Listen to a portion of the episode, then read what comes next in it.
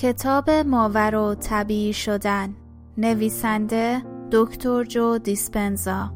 مترجمان روزبه ملکزاده هیمن برین.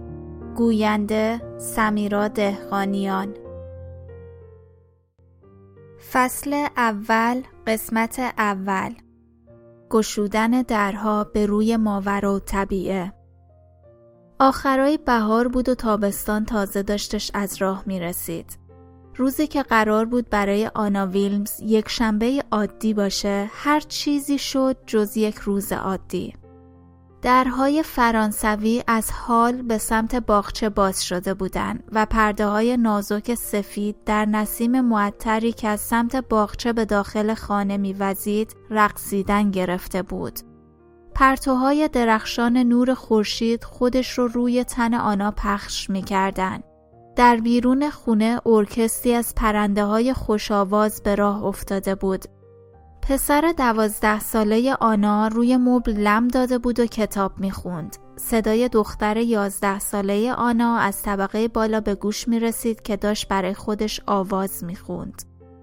آنا که در حوزه روان درمانی کار می‌کرد مدیر و عضو هیئت مدیره یک مؤسسه روان درمانی در آمستردام بود که سالانه بیش از ده میلیون یورو درآمد داشت.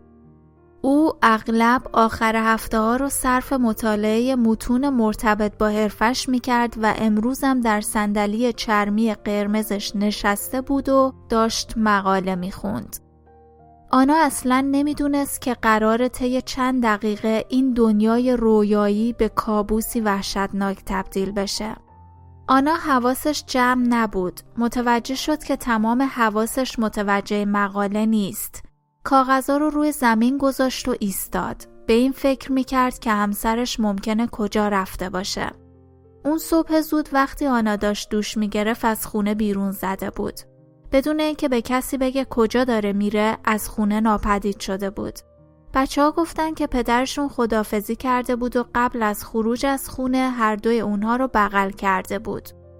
آنا چند بار به موبایل همسرش زنگ زده بود اما اون گوشی رو بر نمی داشت. یه بار دیگه باهاش تماس گرفت جواب نداد یه جای کار میلنگید ساعت سه و نیم بعد از ظهر بود که زنگ در به صدا درآمد آنا در رو باز کرد و دید که دو تا افسر پلیس جلوی در ایستادن. یکی از افسرها پرسید شما خانم ویلمز هستید؟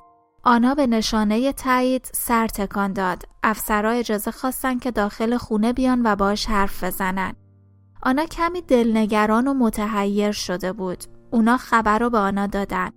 صبح اون روز همسر آنا از یکی از بلندترین ساختمونها در مرکز شهر خودش رو پایین انداخته بود و متاسفانه فوت کرده بود.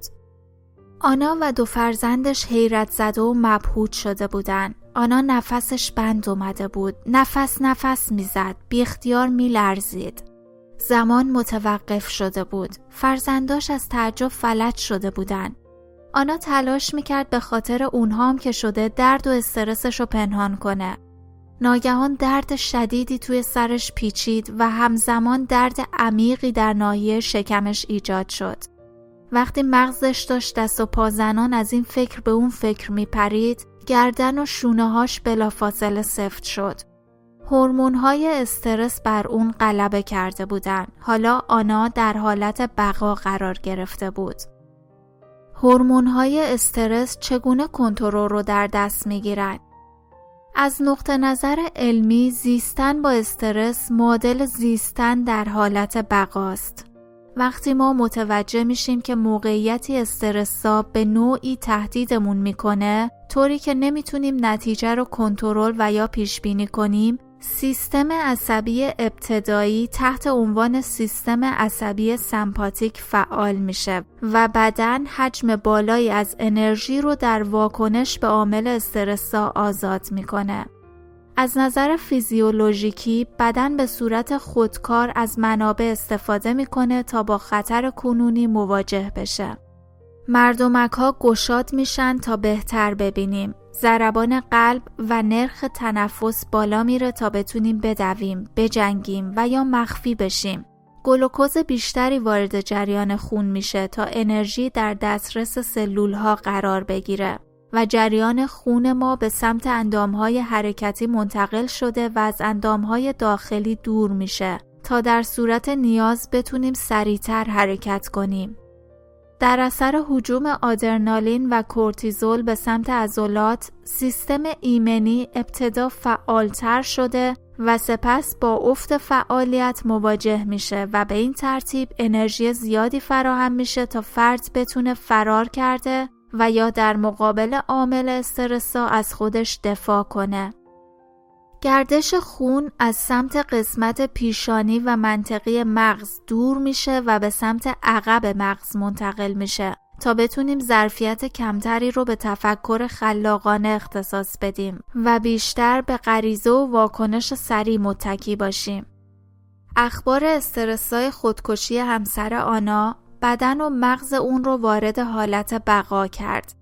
تمام اعضای بدن می‌تونن در کوتاه مدت شرایط نامطلوب رو تحمل کنن.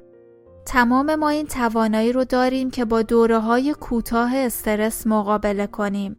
وقتی رویدادی تموم میشه بدن معمولا طی چند ساعت به حالت تعادل باز میگرده. سطح انرژیش رو افزایش میده و منابع حیاتیش رو بازیابی می‌کنه. اما وقتی استرس طی چند ساعت تموم نشه بدن هرگز تعادلش رو باز نمییابد. در حقیقت هیچ ارگانیسمی در طبیعت نمی‌تونه مدتی طولانی رو در حالت اورژانسی و استرس دووم بیاره. ما انسان ها به لطف مغزهای بزرگی که داریم می‌تونیم راجع به مشکلات فکر کنیم. رویدادهای گذشته رو مجددا زندگی کنیم و یا بدترین حالتها رو برای رویدادهای آینده پیش بینی کنیم و از این طریق فقط با فکر کردن آبشاری از مواد شیمیایی استرسا رو در بدنمون ایجاد کنیم. کافیه به یه رویداد آشنای گذشته زیاد فکر کنیم و یا تلاش کنیم آینده غیرقابل پیش بینی رو کنترل کنیم. اون وقته که بدن و ذهنمون از حالت فیزیولوژیک عادی خودش خارج میشه. آنا هر روز و هر روز این رویداد رو توی ذهنش مرور می‌کرد. آنا نمی‌دونست که بدنش تفاوت بین رویداد اصلی و خاطره این رویداد رو نمی‌دونه و این خاطره همون احساساتی رو ایجاد می‌کنه که رویداد اصلی ایجاد کرده بود. آنا داشت مواد شیمیایی ثابتی رو توی مغز و بدنش تولید می‌کرد. گویی که رویداد داشت دوباره و دوباره رخ می‌داد. در نتیجه مغزش داشت پیوسته این رویداد رو در بانک حافظه ذخیره می کرد و بدنش داشت از نظر احساسی مواد شیمیایی مرتبط با اون رویداد رو صدها بار در روز تجربه می کرد. او با فراخانی مکرر تجربه داشت ناخواسته مغز و بدن خودش رو در گذشته به دام مینداخت. احساسات بازخورد شیمیایی تجربیات گذشته هستند. وقتی حواس ما اطلاعات ورودی محیط رو ثبت می‌کنه دسته هایی از نورون ها به صورت شبکه در میان. وقتی اونها به صورت الگو در اومدن مغز ماده شیمیایی ایجاد می‌کنه که در تمام بدن پخش میشه. این ماده شیمیایی احساس نام داره. رویدادها وقتی بهتر به یاد آورده میشن که بتونیم احساسشون رو به یاد بیاریم. هرچی بهره احساسی رویدادی خوب یا بد بیشتر باشه تغییری که در وضعیت شیمیایی درونی ما ایجاد می‌کنه بیشتر خواهد بود. وقتی ما در درون خودمون متوجه تغییر قابل توجهی میشیم مغزمون به اون چیز یا کس بیرونی که سبب این تغییر شده توجه می‌کنه و از این تجربه بیرونی عکس می‌گیره. این تعریف خاطر است. بنابراین ممکنه مغز مهر خودش رو روی خاطره یک رویداد بزنه و به این ترتیبه که این صحنه در ماده خاکستری مغز ما گیر میفته و زمان برای اون متوقف میشه. این اتفاقیه که برای آنا افتاد. ترکیب افراد و اشیای مختلف در یک زمان و مکان در هنگام وقوع تجربه استرسا در معماری عصبی ما مانند تصویری هولوگرافیک ثبت میشه. به این شیوه است که خاطرات بلند مدت ما ایجاد میشن. لذا تجربه در مدار عصبی مغز حک میشه و احساس در بدن ذخیره میشه و اینطوره که گذشته به حالت زیستی ما بدل میشه. به بیان دیگه وقتی ما ضربه زیادی رو تجربه می کنیم معمولا از نظر عصب شناختی در داخل مدارهای اون تجربه می اندیشیم و از نظر شیمیایی در محدوده احساسات اون رویداد احساس رو تجربه می کنیم. طوری که تمام حالت وجودی ما از نظر بیولوژیکی در گذشته گرفتار میشه. همونطور که درک می کنید آنا با حجوم احساسات منفی مواجه شده بود. اندوه شدید، درد، احساس قربانی شدن، سوگ، احساس گناه، شرمندگی، ناامیدی، خشم، نفرت، ناراحتی، تنفر، شوک، ترس، دلهوره، نگرانی، کم آوردن، بیباوری و خیانت. و هیچ یک از این احساسات به این زودی ها از بین نمیره. آنا زندگی خودش رو در چارچوب احساسات گذشته تحلیل می کرد و بیشتر و بیشتر دچار عذاب می شد. از اونجایی که اون نمی‌تونست بزرگتر از احساس مداومش فکر کنه و از اونجا که احساسات بایگانی گذشته است اون داشت در گذشته فکر می‌کرد و هر روز احساسش بدتر می‌شد. اون که خودش متخصص روان درمانی بود از نظر منطقی و عقلی می‌دونست چه اتفاقی داره براش میافته اما تمام این بینش ها ذره ای از درد و رنجش رو کم نمی‌کرد. اطرافیانش با اون همچون کسی برخورد می‌کردن که همسرش فوت کرده و این داشت به هویت جدیدش تبدیل می‌شد. او خاطرات و احساسات خودش رو به حالت کنونیش ربط می‌داد. وقتی کسی ازش می‌پرسید چرا حالش انقدر بده، اون داستان خودکشی رو تعریف می‌کرد و هر بار اون رنج، ناراحتی و اندوه رو دوباره تجربه می‌کرد. آنا در تمام این مدت مدارهای یکسانی رو در مغزش فعال می کرد و احساسات یکسانی رو باز تولید می کرد و لذا مغز و بدن خود رو بیشتر نسبت به گذشته شرطی می کرد. او هر روز طوری فکر، احساس و رفتار می کرد که گویی گذشته همچنان زنده است و از اونجا که طرز فکر، طرز عمل و طرز احساس ما شخصیت ماست شخصیت آنا کاملا توسط گذشتش شکل می گرفت. از منظر بیولوژیکی آنا به این دلیل مدام داستان خودکشی همسرش رو تعریف می کرد که نمی‌تونست از چیزی که رخ داده فراتر بره. آنا دیگه نمی‌تونست سر کار بره و مجبور شد مرخصی بگیره. اون وقت بود که متوجه شد همسرش با اینکه یک وکیل موفق به شمار می‌رفت وضعیت مالی نابسامانی براشون به وجود آورده بود. اون باید بدهی های شوهرش رو پرداخت می‌کرد که قبل از اون حتی از وجودشون خبرم نداشت و پولی نداشت که این بدهی ها رو بپردازه. جای تعجب نداره که استرس احساسی، روانی و ذهنی بیشتری به استرس قبلی آنا اضافه شد. ذهن آنا در دایره های بی انتها گیر افتاده بود و پر بود از این سوالات. چطور خرج بچه ها رو بدم؟ در آینده باید چطور با این ضربه روحی برخورد کنم و این واقعه چه تأثیری بر زندگیم داره؟ چرا همسرم بدون خدافزی من رو تنها گذاشت؟ چطور من نفهمیده بودم که همسرم انقدر غمگینه؟ آیا من در انجام وظایف همسری ناموفق بودم؟ چطور تونسته بود من رو با دو تا بچه تنها بذاره؟ و چطور باید این بچه ها رو بزرگ کنم؟ سپس قضاوت ها راه خودشون رو به درون افکار آنا پیدا می کردن. اون نباید خودکشی می کرد و من رو با این وضعیت مالی افتضاح تنها میذاش. چه انسان بزدلی. چطور تونست این بچه ها رو یتیم کنه؟ حتی پیامی هم برای من و بچه ها ننوشت. ازش بدم میاد چون حتی یادداشتی هم نذاشته بود. چه انسان نامردی بود که من و این بچه ها رو تنها گذاشت. اصلا به این فکر کرده بود که چی به سر ما میاد تمام این افکار بار عاطفی زیادی رو با خودش حمل می‌کردن و لذا اثر مخرب بیشتری رو روی بدن میذاشتن. نه ماه بعد در روز 21 مارس 2008 آنا وقتی بیدار شد از کمر به پایین فلج شده بود. چند ساعت بعد او در بیمارستان بستری شده بود و ویلچری کنار تختش قرار داشت. معلوم شد به بیماری نوریتیس یا همون التهام سیستم عصبی مبتلا شده. بعد از چند آزمایش پزشکان نتونستن علت این مشکل رو تشخیص بدن و برای همین به آنها گفتن که لابد بیماری خود ایمنی داره. سیستم ایمنی آنا به ناحیه پایینی نخا حمله کرده بود و با تجزیه لایه های پوشاننده و محافظ اعصاب منجر به فلج هر دو پای اون شده بود. او کنترل ادرارش از دست داده بود. در کنترل مدفوش مشکل داشت و هیچ احساس و حرکتی در ناحیه ران و پا نداشت.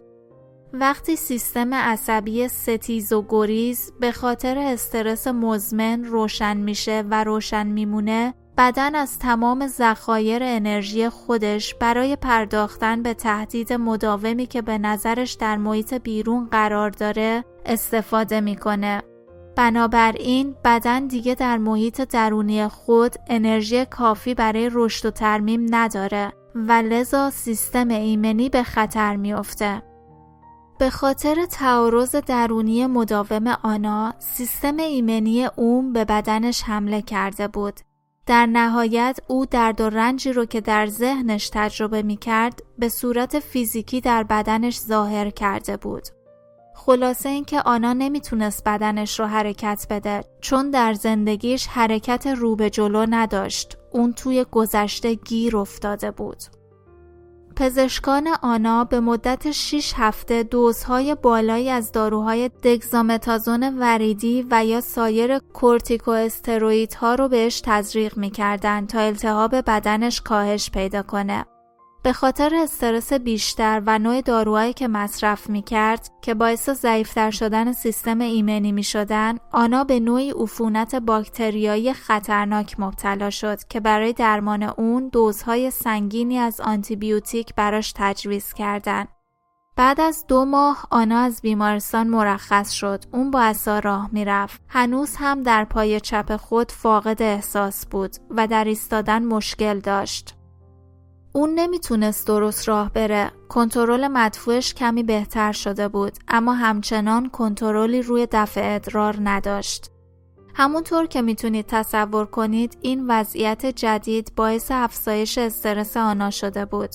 اون همسرش رو به خاطر خودکشی از دست داده بود نمی‌تونست کار کنه و خرج خود و بچه هاش رو بده. دچار بحران جدی مالی شده بود و به خاطر فلج شدن پاهاش بیش از دو ماه در بیمارستان بستری شده بود. مادرش مجبور شده بود برای کمک به خونه آنا بیاد. آنا از نظر احساسی، ذهنی و جسمی نابود شده بود و با اینکه در بهترین بیمارستان، بهترین پزشکان و بهترین داروها رو در اختیار داشت اما حالش بهتر نمی‌شد. در سال 2009 یعنی دو سال بعد از مرگ همسرش معلوم شد اون دچار افسردگی شده. برای همین مجبور شد داروهای دیگه ای به داروهای مصرفیش اضافه کنه. در نتیجه حال و هوای آنا از خشم به اندوه، از رنج به ناامیدی و از ناراحتی به ترس و نفرت تغییر می کرد. چون این احساسات بر اعمال اون تاثیر میذاش رفتارش تا حدودی غیر منطقی شده بود. در ابتدا اون به جز بچه هاش با تمام اطرافیانش دعوا می کرد. سپس کم کم با دختر کوچیکشم وارد درگیری شد. در عین حال مشکلات جسمی دیگه هم برای آنا به وجود آمد و مسیر زندگی از اونچه که بود براش دردناکتر شد. در اثر بیماری خود ایمنی دیگهی تحت عنوان لیکن پلان فرساینده در قشای مخاطی دهانش زخمهایی ایجاد شد که تا ابتدای قسمت فوقانی مریش گسترش پیدا کرد. برای درمان اون مجبور بود قرص ها و پمادهای دهانی کورتیکواستروئید مصرف کنه. داروی جدید باعث توقف ترشح بزاق در دهان آنا شد. اون نمی‌تونست غذای صف بخوره و بنابراین کم اشتها شد. آنا داشت همزمان سه نوع استرس رو تجربه می‌کرد. جسمی، شیمیایی و احساسی. در سال 2010 آنا وارد رابطه ناموفق با مردی شد که با بدزبانی، قلدری و تهدید مداوم خود و بچهاش را آزار می‌داد. اون تمام پول، شغل و احساس امنیتش را از دست داد. وقتی خونش رو از دست داد مجبور شد در خونه اون فرد بدزبان زندگی کنه. سطح استرسش مدام داشت بالاتر می‌رفت. زخمهاش به قشاهای مخاطی دیگر بدنش سرایت کرد. سیستم ایمنیش به طور کامل فرو پاشیده بود و داشت مشکلات پوستی متعدد، آلرژی های غذایی و مشکلات وزنی رو تجربه می کرد. سپس در بلع غذا دچار مشکل شد و معدش سوزش پیدا کرد و برای این مشکلات جدیدم داروهای جدیدی براش تجویز کردند. آنا در ماه اکتبر در خانه شروع به روان درمانی کرد. اون تنها می‌تونه سه روز در هفته دو جلسه در روز مشتریانش رو ببینه و اون هم بعد از اون که بچه هاش رو به مدرسه میفرستاد. بعد از ظهرا انقدر خسته و بد حال می‌شد که تا زمان بازگشت بچه ها از مدرسه دراز می‌کشید. سعی می‌کرد تا می‌تونه در اختیار فرزنداش باشه اما رمقی براش باقی نمیموند و حالش بدتر از اون بود که از خونه بیرون بره. به ندرت پیش میومد کسی رو ببینه اون فاقد زندگی اجتماعی بود. تمام شرایط بدن و زندگیش پیوسته وخامت اوضاع رو به یادش می آوردن. اون به صورت خودکار به هر کس و هر چیزی واکنش نشون می‌داد. تفکرش دچار آشوب شده بود و نمی‌تونست تمرکز کنه. اون دیگه قدرت و انرژی کافی برای زندگی کردن نداشت.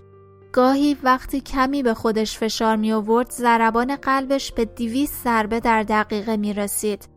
همیشه خیس عرق بود و نفس نفس می‌زد و مدام در قفسه سینش درد شدیدی احساس می کرد.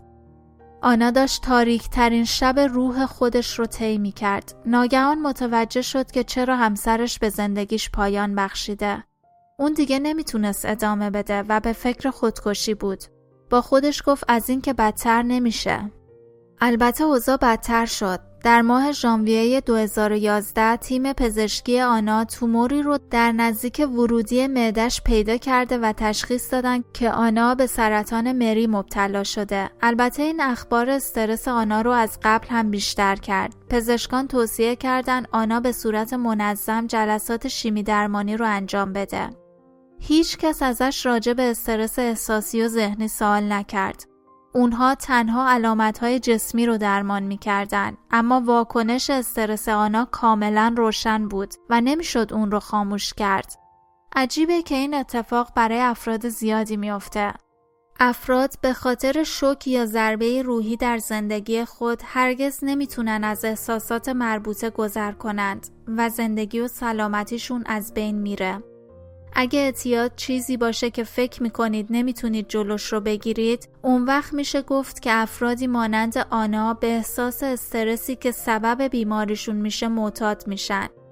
حجوم آدرنالین و سایر هورمون‌های استرس باعث تحریک مغز و بدن میشه و انبوهی از انرژی رو فراهم می‌کنه. به مرور زمان اونها به این مواد شیمیایی معتاد میشن و سپس از افراد و شرایط زندگی خودشون برای تسکین اعتیاد به این احساس استفاده می‌کنن تا بتونن اون حالت احساسی بالا رو دوباره تجربه کنن. کانال سمیراد خانیان تقدیم می‌کنه آنا از شرایط استرسای زندگیش استفاده می‌کرد تا این حجوم انرژی رو از نو ایجاد کنه و لذا بدون اینکه خودش بدونه به زندگی که از اون متنفر بود اعتیاد پیدا کرده بود علم به ما میگه که چنین استرس مزمن و طولانی مدتی می‌تونه دکمه های ژنتیکی بیماری رو فشار بده. برای همین اگه بشه گفت که آنا با فکر کردن به مشکلات و گذشته خود داشت واکنش استرس رو فعال می‌کرد میشه گفت که افکارش سبب بیماریش شده بودن و چون هورمون‌های استرس خیلی قدرتمند هستن اون به افکار خود که حالش رو بد می‌کردن معتاد شده بود. آنا موافقت کرد که شیمی درمانی رو شروع کنه اما بعد از تنها یک جلسه دچار فروپاشی احساسی و ذهنی شد. یه روز بعد از ظهر بچهاش به مدرسه رفتن. آنا حق حق زنان روی زمین افتاد. به آخر خط رسیده بود. به نظرش رسید که اگه اوضاع اینطور ادامه پیدا کنه زیاد زنده نخواهد موند و با فوتش فرزنداش رو از وجود مادر محروم می‌کنه. دست به دعا شد. توی دل خودش می‌دونست که چیزی باید تغییر کنه. اون با نهایت صداقت و سرسپردگی از خداوند راهنمایی، حمایت و راه برون رفت از مشکلات را خواست و قول داد که اگه دعاش اجابت بشه در تمام روزهای مابقی عمر خود شکرگزاری بکنه و به دیگرانم کمک کنه که همین کار رو بکنن. نقطه تحول آنا تغییر تبدیل شد به هدف آنا اون ابتدا تصمیم گرفت که تمام مراحل درمانی رو متوقف کنه و از مصرف تمام داروهایی که به خاطر مشکلات جسمی تجویز شده بودن دست بکشه. البته قرص های ضد افسردگی رو همچنان مصرف می کرد. اون به پزشکان و پرستاران نگفته بود که دیگه قصد نداره برای درمان به بیمارستان بره اما دیگه به بیمارستان نرفت. کسی هم باش تماس نگرفت که علت این کارش رو جویا بشه. تنها پزشک خانوادش باش تماس گرفت و ابراز نگرانی کرد.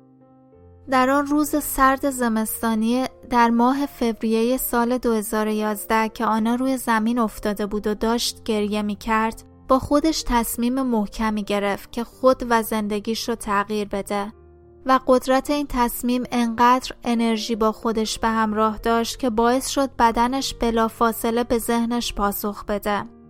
همین تصمیم تغییر بود که بهش قدرت داد تا خونه برای خود و فرزندانش اجاره کنه و از رابطه منفی که گرفتارش شده بود خارج بشه. گویی این لحظه اون رو از نو تعریف می کرد. می‌دونست که باید از نو شروع کنه یک ماه بعد از این قضیه من برای اولین بار آنا رو دیدم. یکی از چند دوست معدودی که دوروبر آنا باقی مونده بود براش در سخنرانی جمعه شب من صندلی رزرو کرده بود. دوست آنا به اون پیشنهادی داد. اگه از اون سخنرانی خوشش میومد باید در کارگاه دو روزه آخر هفته شرکت می‌کرد. آنا قبول کرد. بار اولی که دیدمش توی سالن کنفرانس سمت چپ راهرو نشسته بود و عصاهاشو به دیوار کنارش تکیه داده بود. مطابق معمول اون شب در مورد تاثیر افکار و احساسات بر بدن و زندگی سخن می گفتم. در این مورد حرف می زدم که مواد شیمیایی مرتبط با استرس می‌تونن منجر به بیماری بشن. راجب نوروپلاستیر، روان عصب ایمنی شناسی، اپیژنیک، و فیزیک کوانتومی حرف زدم. در ادامه کتاب جزئیات تمام اینها رو توضیح میدم. اون شب آنا که بسیار ترغیب شده بود با خودش فکر کرد اگه من زندگی اکنونم رو ایجاد کردم از جمله فلج شدن، افسردگی، ضعف سیستم ایمنی، زخم ها و حتی سرطان شاید بتونیم با همون رغبتی که اون رو ایجاد کردم اون رو از بین ببرم و با این درک قوی آنا تصمیم گرفت خودش رو شفا بده. بلافاصله بعد از اولین کارگاه آخر هفتش اون تصمیم گرفت دو بار در روز مراقبه کنه. البته نشستن و انجام مراقبه در ابتدا دشوار بود. اون تردیدهای زیادی داشت که باید رفع می شد و بعضی روزها از نظر ذهنی و جسمی احساس خوبی نداشت. ولی به هر تقدیر مراقبه ها را انجام می‌داد.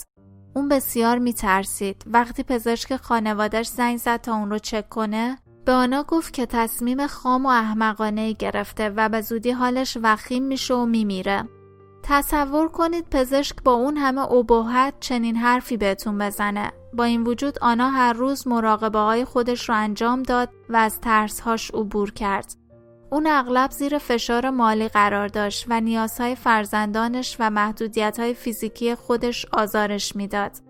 اما هرگز اجازه نداد این شرایط بهانه‌ای بشه برای توقف کارهای درونیش. او اون سال در چهار کارگاه دیگه هم شرکت کرد. آنا با تغییر افکار ناخودآگاه، عادتهای خودکار و حالتهای عاطفی انعکاسی که در مغز آنا رسوب کرده بود و بدنش را از نظر عاطفی شرطی کرده بود، بیشتر به آینده جدید سرسپرده بود تا به گذشته آشنای خودش. اون از مراقبه در کنار عزم راسخ و احساس متعالی استفاده می‌کرد تا حالت وجودیش رو تغییر بده و زندگی بیولوژیکی در گذشته سابق به زندگی در آینده جدید برسه. آنا هر روز بیشتر دلش می‌خواست که وقتی از مراقبه بلند میشه همون کسی نباشه که به پای مراقبه نشسته بود. اون تصمیم گرفت که دست از کار نکشه تا زمانی که تمام حالت وجودیش به عشق زندگی تبدیل بشه. از نظر یک مادیگرا که واقعیت رو با حواس خودش تعریف می‌کنه آنا دلیل معقولی نداره که عاشق زندگی باشه اون افسرده بود بیوهی که زیر بار قرض و قله له شده بود و شغلی هم نداشت سرطان گرفته بود و از فلج اندام تحتانی و زخمهای قشای مخاطی رنج می برد. زندگی سختی داشت. نه شریکی کنارش بود و نه فرد مهمی در زندگیش. دیگه رمقی براش نمونده بود که به بچه هاشم برسه. اما آنا طی مراقبه یاد گرفت که می‌تونه قبل از تحقق یافتن آینده از نظر عاطفی به بدنش یاد بده که آینده چه حسی داره. بدن اون هم در مقابل ذهن ناخودآگاه تفاوت بین رویداد واقعی و رویداد تخیلی و عاطفی رو نمی‌دونست. اون همچنین بر اساس درکی که از اپیژنتیک داشت می‌دونست که احساسات متعالی مانند عشق، شادی، شکرگزاری، الهام، مهربانی و آزادی می‌تونن به ژنهای جدیدی پیام بدن که پروتئینهای سالمی بسازن و بر ساختار و عملکرد بدنش تاثیر بذارن. اون به طور کامل درک کرده بود که اگه مواد شیمیایی استرسایی که در بدنش جولان می‌دادن ژنهای ناسالم رو فعال کرده بودن اون وقت اگه احساسات متعالی رو با رقبت بیشتری نسبت به احساسات استرسا در خودش ایجاد کنه می‌تونه ژنهای جدیدی رو فعال کنه و سلامتیش رو بهبود ببخشه. یک سال گذشت و سلامتیش تغییر چندانی نکرد. البته به مراقبه ادامه داد. اون تمام مراقبه هایی که برای شاگردام طراحی کرده بودم رو انجام داد. اون می‌دونست که چندین سال طول کشیده تا سلامتیش به این روز بیفته و لذا برای ایجاد وضعیت جدیدم کمی زمان لازمه. برای همین کارش رو ادامه می‌داد و تلاش می‌کرد اونقدر از افکار، رفتارها و احساسات ناخودآگاهش آگاه بشه که اجازه نده هیچ تجربه ای از آگاهیش پنهان بمونه. بعد از یک سال آنا متوجه شد که کم کم وضعیت ذهنی و عاطفیش داره بهتر میشه. آنا داشت عادت خود قدیمی بودن رو ترک می‌کرد و خود جدیدی میآفرید. آنا بعد از شرکت در کارگاه های من می‌دونست که باید سیستم عصبی خودمختارش رو دوباره به حالت تعادل در بیاره. چون سیستم عصبی خودمختار تمام عملکردهای خودکاری رو کنترل می‌کنه که به دور از آگاهی مغز رخ میده. حزم و جذب غذا، میزان قند خون، دمای بدن، ترشحات هورمونی، ضربان قلب و غیره. تنها راهی که اون می‌تونست وارد سیستم عامل شده و بر سیستم عصبی خودمختار تاثیر بذاره این بود که به صورت منظم حالت درونیش رو تغییر بده. به همین دلیل آنا ابتدای هر مراقبه رو به تبرک مراکز انرژی اختصاص می‌داد. این نواحی خاص بدن تحت کنترل سیستم اعصاب خودمختار قرار داره. همونطور که در مقدمه اشاره کردم هر مرکز انرژی یا فرکانس مخصوص خودش رو داره که اطلاعات خاصی رو ساطع می‌کنه و یا آگاهی مخصوص خودش رو داراست. قده ها و هورمون های به خصوصی داره وضعیت شیمیایی منحصر به فرد خودش رو داراست. برای خود مغز چی داره و لذا برای خودش ذهنی داره. این مراکز از مغز ناخودآگاهی اثر میپذیرند که در پس تفکر خداگاه ما نهفته است. آنا یاد گرفته بود که چطور باید امواج مغزیش رو تغییر بده تا بتونه وارد سیستم عامل سیستم عصبی خودمختار در مغز میانی بشه و هر مرکز رو طوری تنظیم کنه که هماهنگ با بقیه مراکز عمل کنه.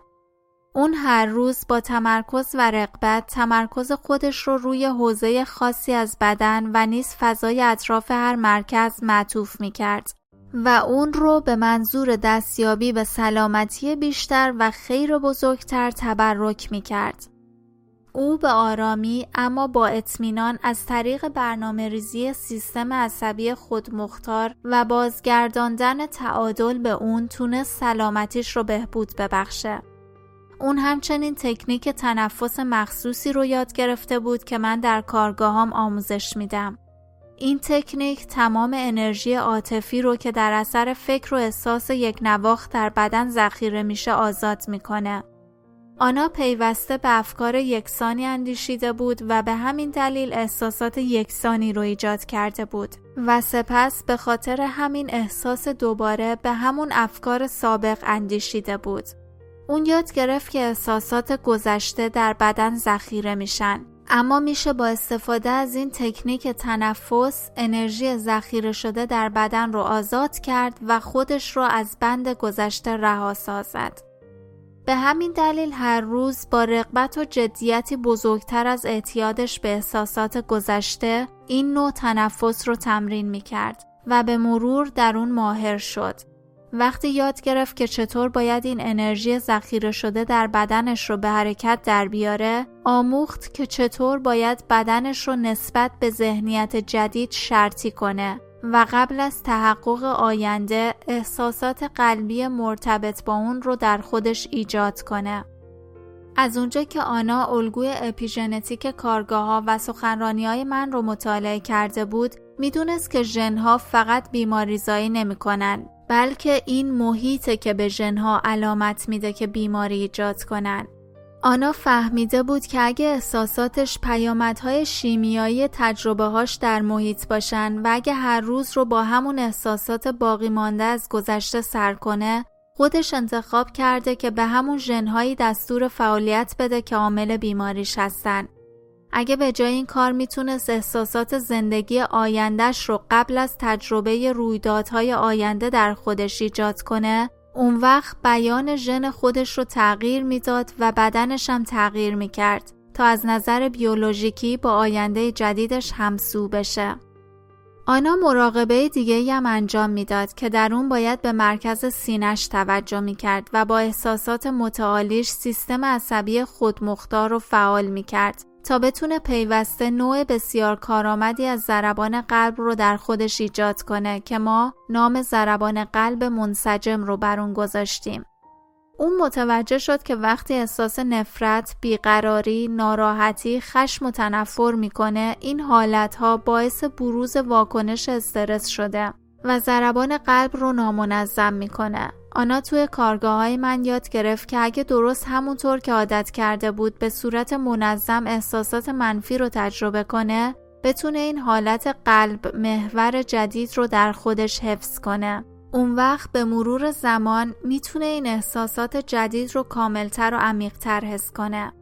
البته تعویز خشم، ترس، افسردگی و نفرت با شادی، عشق، شکرگزاری و آزادی مستلزم تلاش زیادیه اما آنا در این مسیر تسلیم نشد. اون می‌دونست که این احساسات متعالی بیش از هزار ماده شیمیایی مختلف رو آزاد می‌کنه و این موارد شیمیایی بدن رو ترمیم و بازیابی می‌کنن و لذا در این مسیر حرکت می‌کرد. بعد از اون آنا مراقبه قدم زنان را تمرین کرد. در این نوع مراقبه اون هر روز باید با خود جدیدش قدم می‌زد. اون به جای اینکه بشینه و با چشمای بسته مراقبه کنه در ابتدای مراقبه جدید میستاد و چشمانش رو میبست. در حالت ایستاده وارد حالت مراقبه می‌شد و می‌دونست این کار حالت وجودیش رو تغییر میده. سپس در همون حالت چشمانش رو باز می‌کرد و در حالت مراقبه میموند و به عنوان خود جدید شروع به قدم زدن می‌کرد. اون با این کار عادت جدیدی از تفکر، عمل و احساس رو به صورت منظم در خودش تجلی میبخشید. چیزی که اون داشت میآفرید به زودی به شخصیت جدیدش تبدیل می‌شد. اون دیگه دلش نمی‌خواست مدهوش بشه و به خود قدیمیش بازگرده. آنا به لطف این کارها می‌دید که الگوهای فکریش تغییر کردن. اون دیگه اون مدارهای سابق رو در مغز خودش روشن نمی‌کرد. لذا ارتباط اون مدارهای قدیم با هم قطع شده بود و داشتن از هم باز می شدن. در نتیجه دیگه مانند سابق فکر نمی کرد. آنا از نظر احساسی برای اولین بار در چند سال گذشته رگه هایی از شکرگزاری و لذت رو تجربه می کرد. اون در مراقبه هاش هر روز داشت بخش های جدیدی از بدن و ذهنش رو تسخیر می کرد. آنا آرام شده بود و دیگه اعتیاد چندانی به احساسات مشتق شده از های استرس نداشت. دوباره عشق رو احساس کرد. اون همینطور ادامه داد. قلبه، قلبه و قلبه هر روزه برای تبدیل شدن به کس دیگهی که می‌خواست باشه. در ماه می سال 2012 آنا توی یکی از کارگاه های چهار روزه منج در شهر نیویورک شرکت کرد. در روز سوم و در طی چهار مراقبه آخر آنا کاملا خودش رو تسلیم کرد. اون برای بار اول از زمان شروع مراقبه ها خودش رو در فضای نامتناهی سیاهی شناور یافت و آگاه بود که از خودش آگاست. اون از خاطره کیستی خود فراتر رفته بود و به آگاهی محض تبدیل شده بود و تماما از قید تن ارتباط با دنیای مادی و زمان خطی رها شده بود. اون انقدر احساس آزادی می‌کرد که دیگه به شرایط جسمیش اهمیتی نمی‌داد. انقدر احساس نامحدود بودن می‌کرد که نمی‌تونست با هویت کنونی خودش همزاد پنداری کنه. انقدر احساس متعالی داشت که دیگه با گذشتش ارتباطی نداشت. آنا در این حالت مشکلی نداشت. گذشتش رو پشت سر گذاشته بود و برای بار اول تماما آزاد شده بود. او دیگه اون نام، جنسیت، بیماری، فرهنگ و حرفه سابق رو نداشت. او در ورای مکان و زمان بود. با میدانی از اطلاعات وارد ارتباط شده بود که میدان کوانتومی نام داشت و در آن تمام امکانها و احتمالات جدید وجود دارند. او ناگهان خودش رو در آینده کاملا جدید پیدا کرد در حالی که روی صحنه بزرگ ایستاده بود. میکروفونی در دست گرفته بود و داشت داستان بهبود سلامتیش رو برای جمعیت تعریف می کرد. اون این صحنه رو قبلا تصور نکرده و تصویرسازی نکرده بود. گویی اطلاعاتی رو از طریق میدان کوانتومی در خودش دانلود کرده بود و برای لحظه ای تصویری از یک زن کاملا متفاوت رو در واقعیتی کاملا جدید مشاهده کرده بود. دنیای درونی از دنیای بیرونی واقعی تر جلوه می کرد و اون داشت با تمام وجود و بدون استفاده از حواس اون رو تجربه می کرد. در اون لحظه ای که آنا داشت زندگی جدید خودش رو در مراقبه تجربه می کرد با رقی از شادی و نور به درون بدنش تابید و عمیقا در درون خود احساس راحتی کرد. اون می‌دونست که چیز یا کس بزرگتری شده بسیار بزرگتر از بدن فیزیکی خودش. در این حالت شادی وافر او آنقدر احساس شادی و شکر گذاری کرد که ناخواسته خنده بر لبانش جاری شد و در اون لحظه آنا می‌دونست که قرار حالش خوب شه. از اون به بعد او اعتماد، شادی، عشق و شکرگزاری بیشتری در خودش احساس کرد و مراقبه ها براش آسونتر شد طوری که می‌تونست از قبل هم عمیقتر کار کنه. وقتی آنا از گذشتش خارج شد احساس کرد که این انرژی جدید قلبش رو بیشتر و بیشتر باز می‌کنه. به جای اینکه مراقبه رو کاری بدونه که هر روز مجبور انجامش بده اون به مراقبه ها رغبت میورزید. مراقبه به سبک زندگیش تبدیل شده بود. به این کار عادت کرده بود. انرژی و شادابی اون بازگشته بود. او دیگه داروهای ضد افسردگی مصرف نمی‌کرد. الگوهای فکریش کاملا تغییر کرده بود و احساساتش متفاوت شده بود. احساس می‌کرد که وارد حالت وجودی جدیدی شده و به همین دلیل اعمالش به شدت دچار تغییر شد. سلامتی و زندگی آنا در همون سال به طور چشمگیری بهبود پیدا کرد. سال بعد اون در چندین رویداد دیگه هم شرکت کرد. آنا با حفظ ارتباطش با کار ما با افرادی در گروه ما وارد ارتباط شد و این افراد حمایت های بیدریقی در مسیر سلامتی به اون ارزانی داشتن. مانند بسیاری از شاگردان ما گاهی براش دشوار بود که چند قدم به سمت برنامه های قدیم و الگوهای فکری، احساسی و رفتاری که پس از آن کارگاه ها ترکشون کرده بود بر نداره. با این وجود هر روز مراقبش رو ادامه می‌داد. در سپتامبر سال 2013 پزشکان آنا آزمایش های مختلفی ازش گرفتن. شش سال بعد از مرگ همسرش و یک سال و نه ماه بعد از تشخیص سرطان سرطان آنا به طور کامل درمان شده بود و تومور مریش ناپدید شده بود. آزمایش خون آنا هیچ نشونه ای از سرطان رو نشون نداد. قشای مخاطی مری و مقعدش کاملا بهبود یافته بود. تنها چند مشکل جزئی باقی مونده بود. قشای مخاطی دهانش همچنان کمی قرمز بود. البته دیگه زخمی در اون ناحیه نداشت و به خاطر داروهایی که برای بهبود زخمها مصرف کرده بود بزاق ترشح نمی کرد.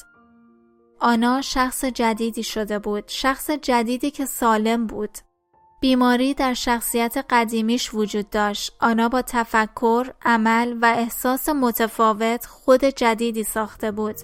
به یک معنا او در همین زندگی دوباره زاده شده بود.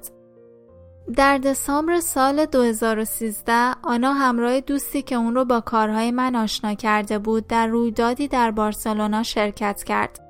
بعد از اینکه من داستان بهبود یکی دیگه از اعضای گروهمون رو تعریف کردم آنا تصمیم گرفت که وقت این داستانش رو با بقیه در میون بذاره.